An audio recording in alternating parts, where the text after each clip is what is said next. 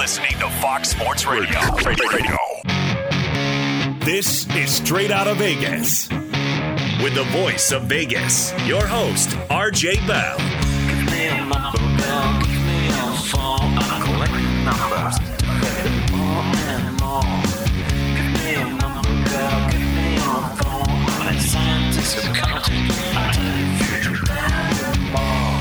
The pregame show America has always wanted.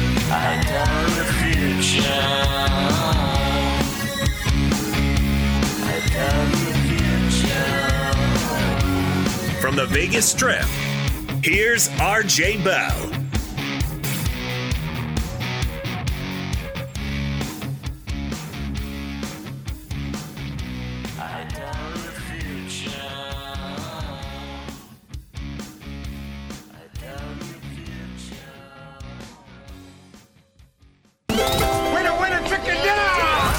This is Straight Out of Vegas. Straight out of Vegas! With the voice of Vegas, your host, RJ Bell. Pay that man his money. You are now about to witness the strength of street knowledge. Live from the Vegas Strip, the pregame show America has always wanted. And now, here's RJ Bell. You heard it. I'm RJ live on a Wednesday, live from Las Vegas, live on 225 FSR stations across this great, great nation. In studio, full house, Steve Fezzik and and Matty Holt from U.S. Integrity, former bookmaker. He booked billions. He's reforming. Reforming. Is there like a bookmakers anonymous kind of thing where where you go there and say, "I used to uh, take ten to win eleven, but I don't anymore"? no, no. do you, do you ever miss getting you know only have to win 48% of the time and still profiting Yes. that's how hard it is to beat these guys sports bettors listen for the money sports fans to know more than their buddies we're the pros he's the joe in la jonas knox Always good to be here, RJ. And yes, on a day in which we inch closer to the divisional round of the NFL playoffs, all sorts of matchups to preview. But what is the Vegas lead here on this Wednesday? you know nba jumped the queue as they say to me this harden trade what we're saying what vegas is saying is the nets even with the Kyrie uncertainty the Nets are the second most likely team to win the title. And this started with LeBron and Miami and the super team there. And ever since, it's been how do you aggregate three superstars, at least, has been the model. And the Nets certainly meet that criteria, even with all the uncertainty. Yeah, it was a blockbuster deal earlier today. The Houston Rockets trading former MVP James Harden to the Brooklyn Nets. It was a four-team deal with uh, with the Cavs and the Pacers also involved. But the big deal in this trade is Brooklyn sending three unprotected first-round picks plus four pick swaps to Houston in exchange for Harden. Okay, first thing, open question. Does the fact that once I heard about the trade, I didn't really care what they sent back, other than if one of the superstars had been sent, you know, if somehow Durant had been sent, yeah. But other than that, four first rounders, six first rounders, two first round. Does anyone care? And if not, doesn't it show maybe something's wrong? Because remember, there is a salary cap, but also a max contract. Like he's going to get this max, he's going to get this super max. Well, when Jordan was around, they also had a max. And if you think about it, they said Jordan probably would have been worth 70, you know, 60, 70%. Let's say the salary was a 100 million for the team. Jordan gets 70. Right? That probably economically is correct. Today, uh, LeBron, what would he get? 50, 55, 40? I don't know. But when they lock it at 30, or now it's moving towards 40, but when it's unnaturally capped, it's it's by fiat, by governance. They say you can't pay him more than this. That means unnaturally those people are underpaid. It's LeBron is underpaid at the max. Durant healthy is underpaid at the max. And thus trading for a guy that might be a max guy, you're getting a great deal. You're getting an asset that might be worth 50 million, 60 million a year, and you only have to pay him 40, and thus you're willing to give up draft choices. Wouldn't this be more interesting if there was a salary cap but not a limit on the players? And- Yes. And, that you couldn't do unnaturally get three players together. What do you think? Absolutely. And let's face it, the top eight players in the NBA, they're all worth right around five points per game. And if you got to pay someone about half of what you're paying those guys just to get a guy worth one point a game. That's interesting. So let's call 40 the top at this point. You're saying the best, and not that every top guy's getting the max max, but uh, generally they are, right? So you're saying 40 million, you get five points above average. This isn't five scoring points, but over an average player, five points better. yes. And you're saying to be a $20 million guy, so half the max, that guy's worth about a point a game. Yes. So you either should, and this is what these teams do. They say we're going to pay everyone replacement level, except for as many of these super elites we can get, and we can add up to X points per game over average quicker. Three times five, let's say, in a perfect world, is 15 points better. If everyone else is average, you got the best team in basketball. It seems like the Nets are doing this right, but isn't there a flaw in the system? What do you think, Manny?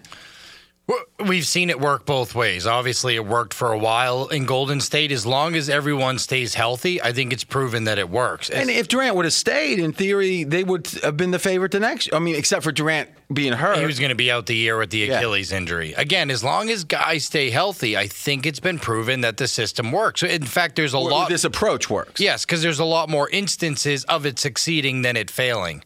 Now the idea is what happens when it doesn't, when they don't stay healthy. Well, now you have an epic disaster because you don't have any flexibility. Yeah, and, and but to me, the health thing is just kind of the breaks. It's the random. game. Yeah, it's I- random. I think some people are injury prone, but I'm not sure they're as injury prone as we think. Like LeBron seems to be able to fall from a build, uh, two story building, get up and stretch and be fine.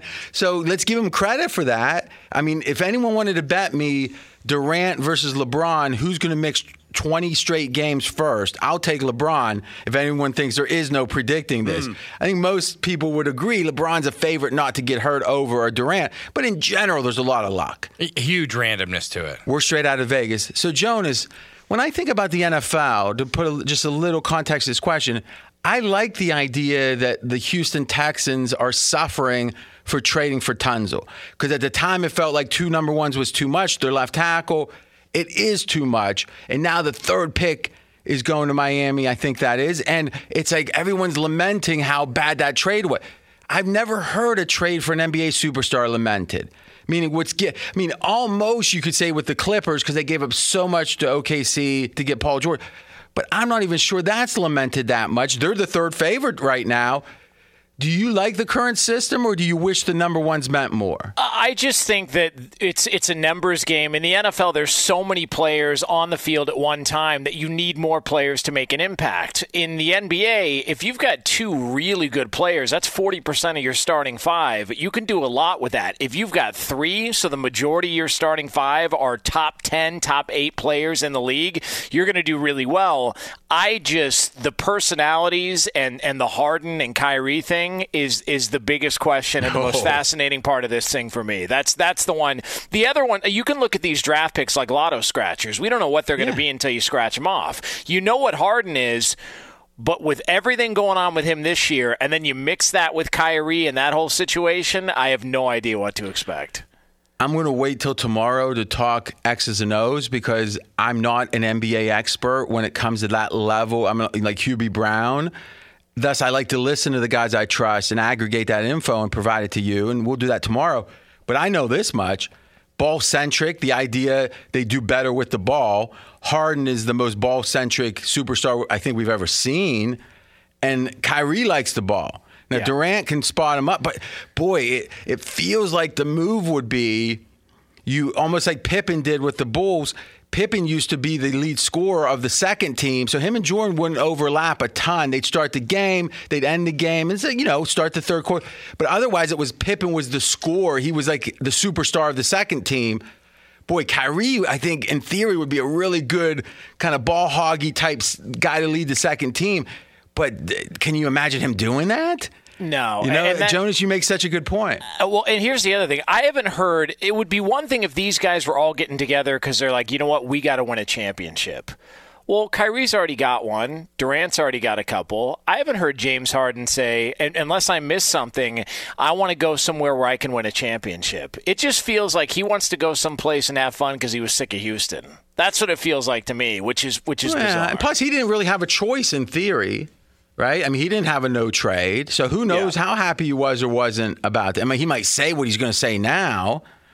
He, you know, uh, Harden was the sixth man of the year in 2012. Yeah. Is he going to revert back to that kind of player? I, I, I'd be shocked there. And remember, Harden's getting older.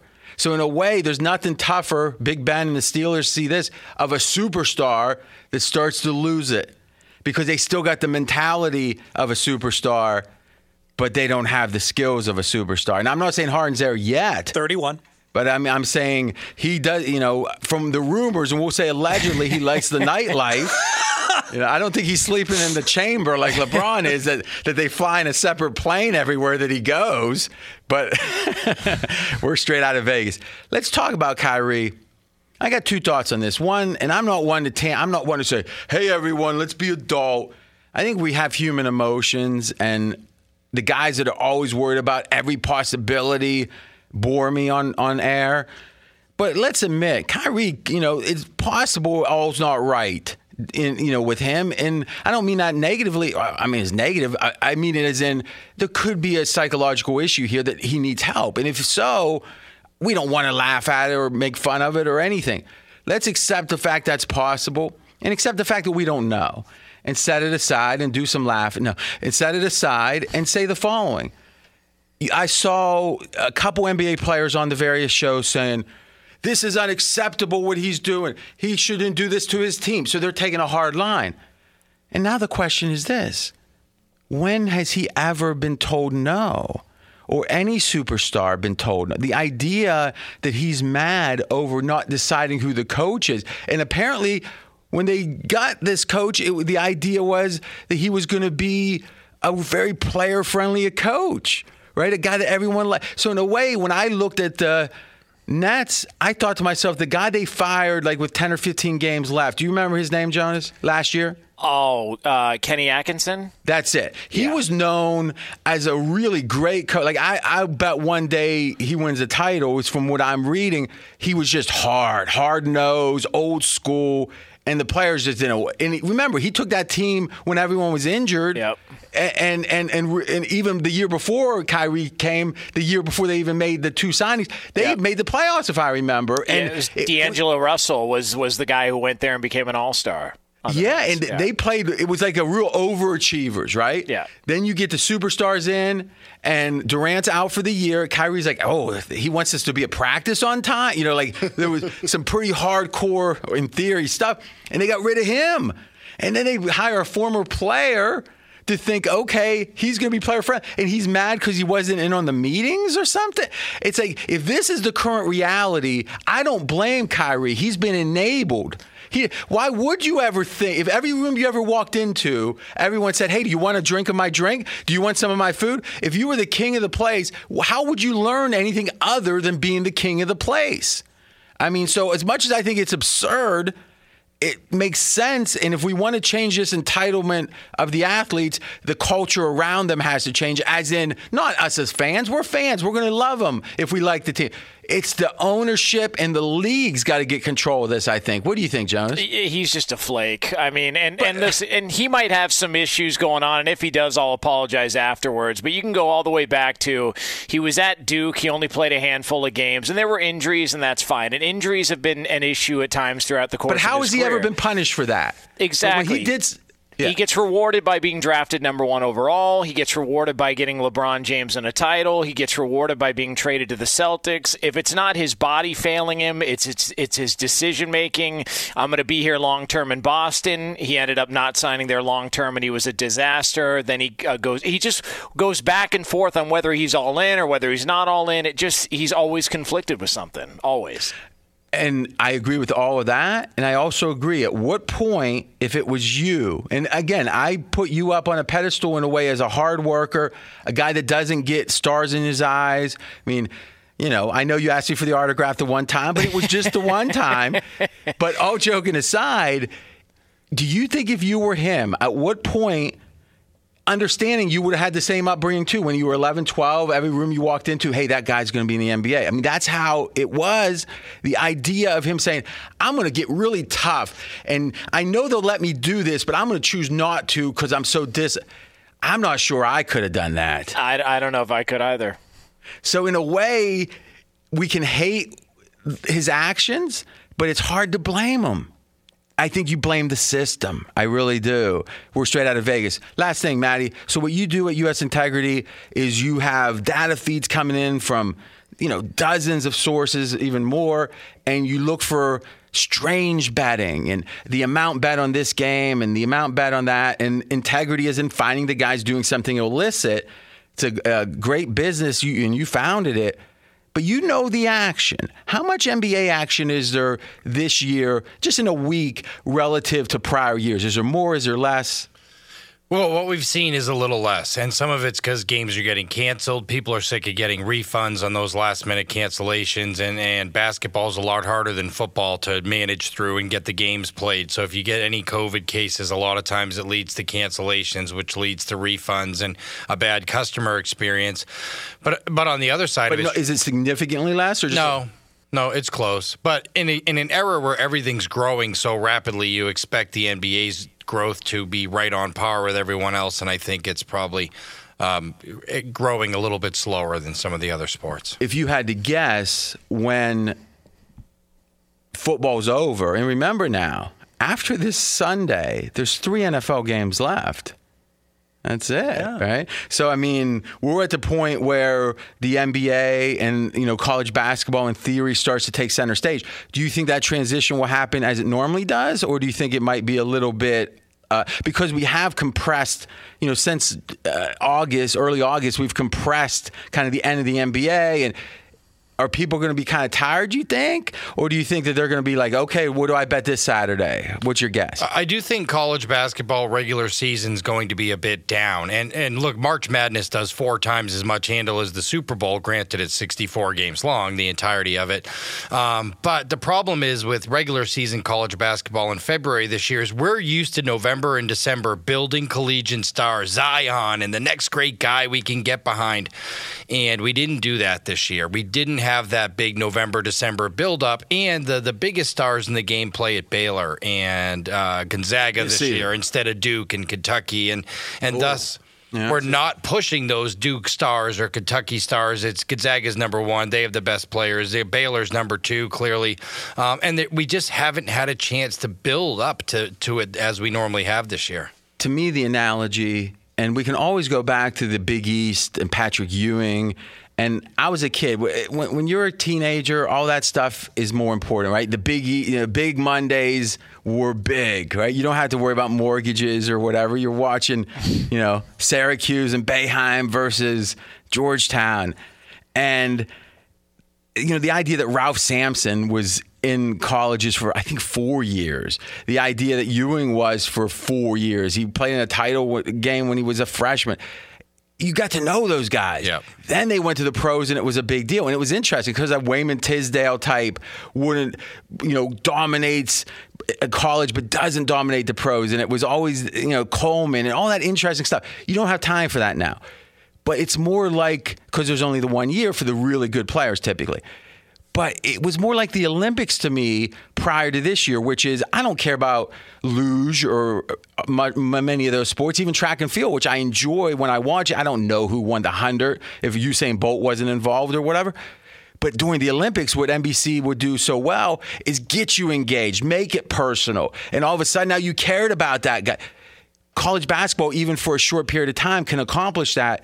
But you're saying we don't even have that time this year. Thus, it might hurt March Madness, but it also might hurt the NBA next year because if you don't have known guys going in, how are you interested in the rookies? Even the one and done error. I mean, we saw Zion in a one and done. The amount of publicity around him, but we yeah, there has to be some build up. You have to get to know him, even if it's for a brief period. And we just have had no build up this year, and it's unfortunate. And I think that all the leagues are taking the, the myopically, short sightedly looking at how do I make the most money tomorrow. And sometimes that decision is different than how to make the most money in the next five years. And listen, these are billion dollar leagues. They know what they're doing. It does feel like that in the NBA, if you go straight there, which they're saying is going to happen soon enough, yeah, in theory, if you're LeBron, you're going to still get attention. But what about the guys that would have been the eighth or ninth best player in college basketball? They would have gotten attention in college. They won't get attention getting 15 minutes a game in the NBA. So then you're out of stars. We've seen that in boxing when everything. And Jonas, last thought, you know this better because you know UFC, you know boxing. When there wasn't the idea of weekly free fights to get to know people, and that's what the contender tried to do, but it didn't work. All of a sudden now, once Mayweather retires, once Pacquiao retires, you don't care to see any pay per view because you don't know any of the stars. Yeah, it's tough. And also, there was for the longest time the lack of a heavyweight champion, and everyone looked at the heavyweight champion like a god. He was the guy, and it was like, well, you mean I got to get to know these guys that fight at 125 pounds or 126 pounds? If you love the sport, you love those divisions because they were the best fights, but they just didn't generate the interest that the heavyweights did. No doubt. And uh, there's something about the heavyweights. And Ali used to tell his little kid in the crib, he goes, Your daddy's the toughest man on the earth. Because when you're the heavyweight champion, in theory, you're the toughest man in the earth. When you're 130 pounds, it's harder to believe that. It might be true, but it's harder to believe. When we come back, we said it in the headlines six NFL teams, all with a real chance to win the title. We're going to go through all the games. Be sure to catch live editions of Straight Out of Vegas weekdays at 6 p.m. Eastern, 3 p.m. Pacific on Fox Sports Radio and the iHeartRadio app.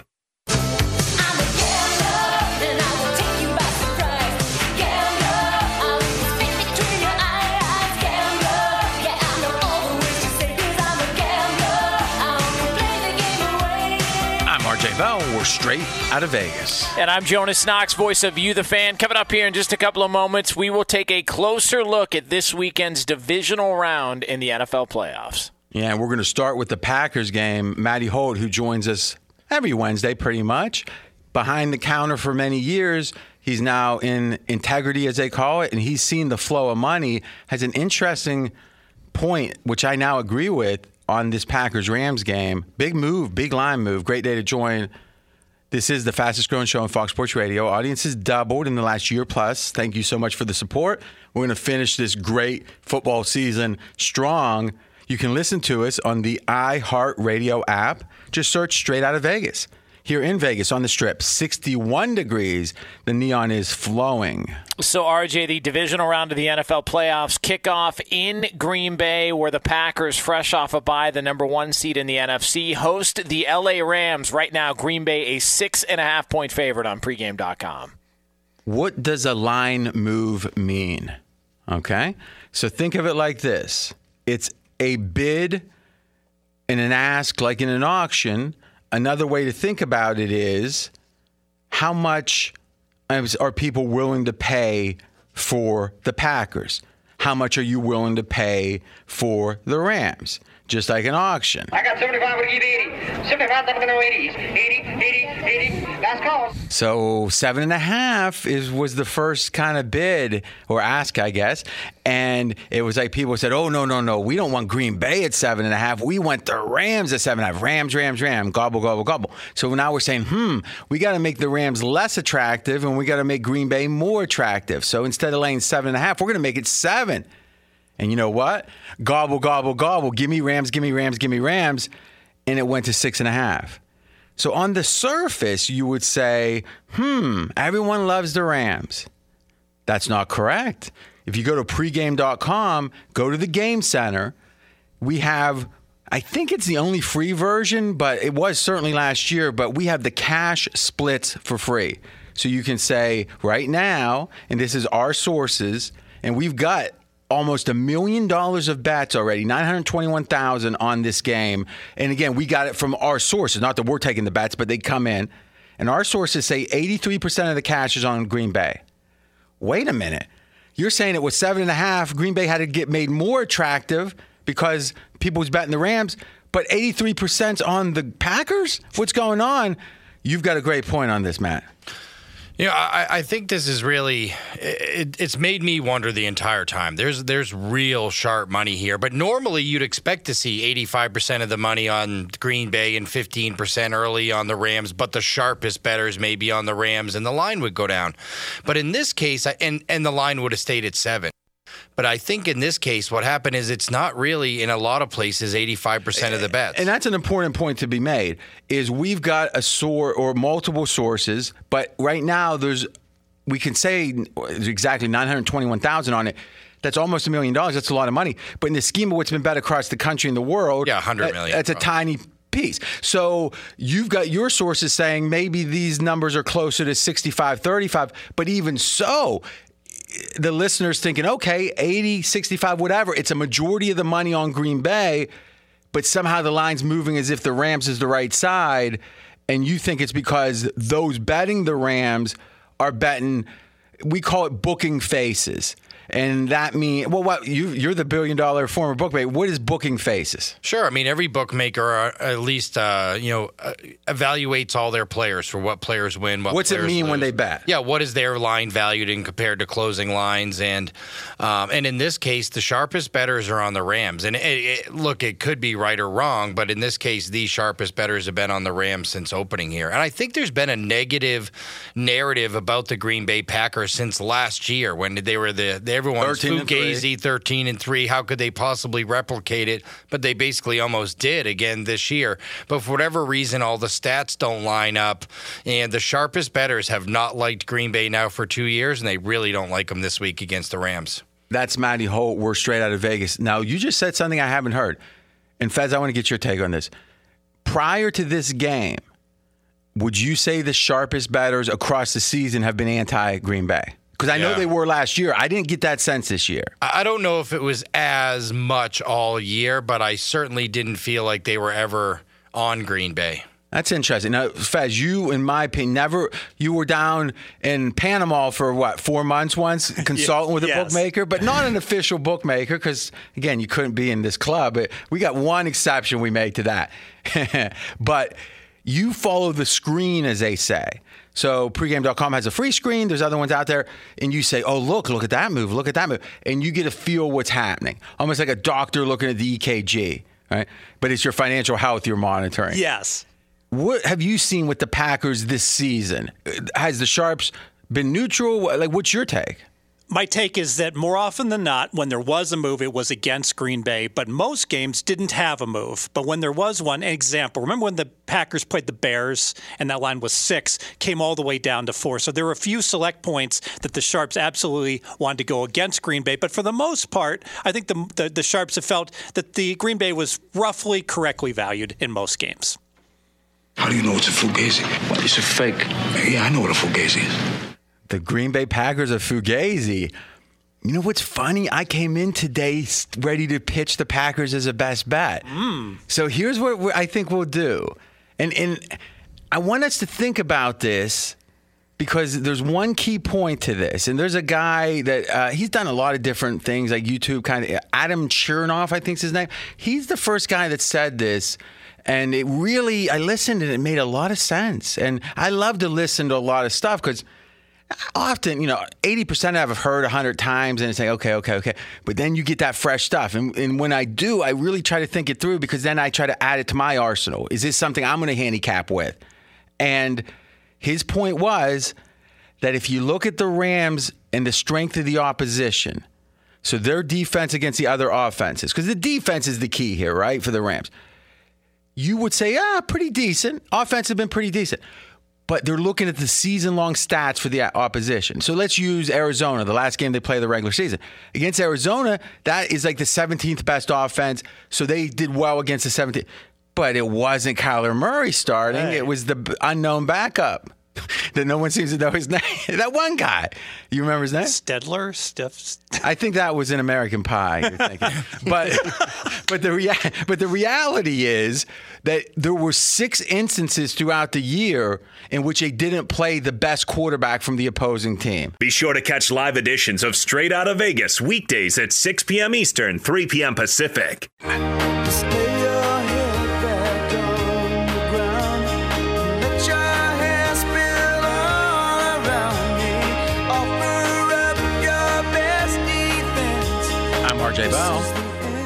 We're straight out of Vegas. And I'm Jonas Knox, voice of You, the fan. So, RJ, we are looking ahead to all the games in the NFL. The divisional round of the playoffs are here. We are looking at the Rams and the Packers. The other game on Saturday is the night game between the Ravens and the Bills. Right now, Buffalo's a two and a half point favorite on pregame.com. So Fez, are you do you have a best bet ready? I do, RJ. The winner. Pick a winner. All right, New Orleans Saints minus three against Tampa Bay. I just think it's a fundamental matchup edge. Now it's three minus fifteen. Yes. You don't. You just act like it's three flat. Minus three, minus 15 Okay, here. go ahead, go so, ahead. so these teams played week one, first game for Brady. Saints won by 11. I think it's excusable. Yeah, for, listen, pandemic year, first game with the Bucs, obviously, system integration, all that stuff. Okay, exactly right. So week 10, fast forward to week 10 now. you could make another point. New Orleans, New Orleans is the worst good team starting the season we've ever seen.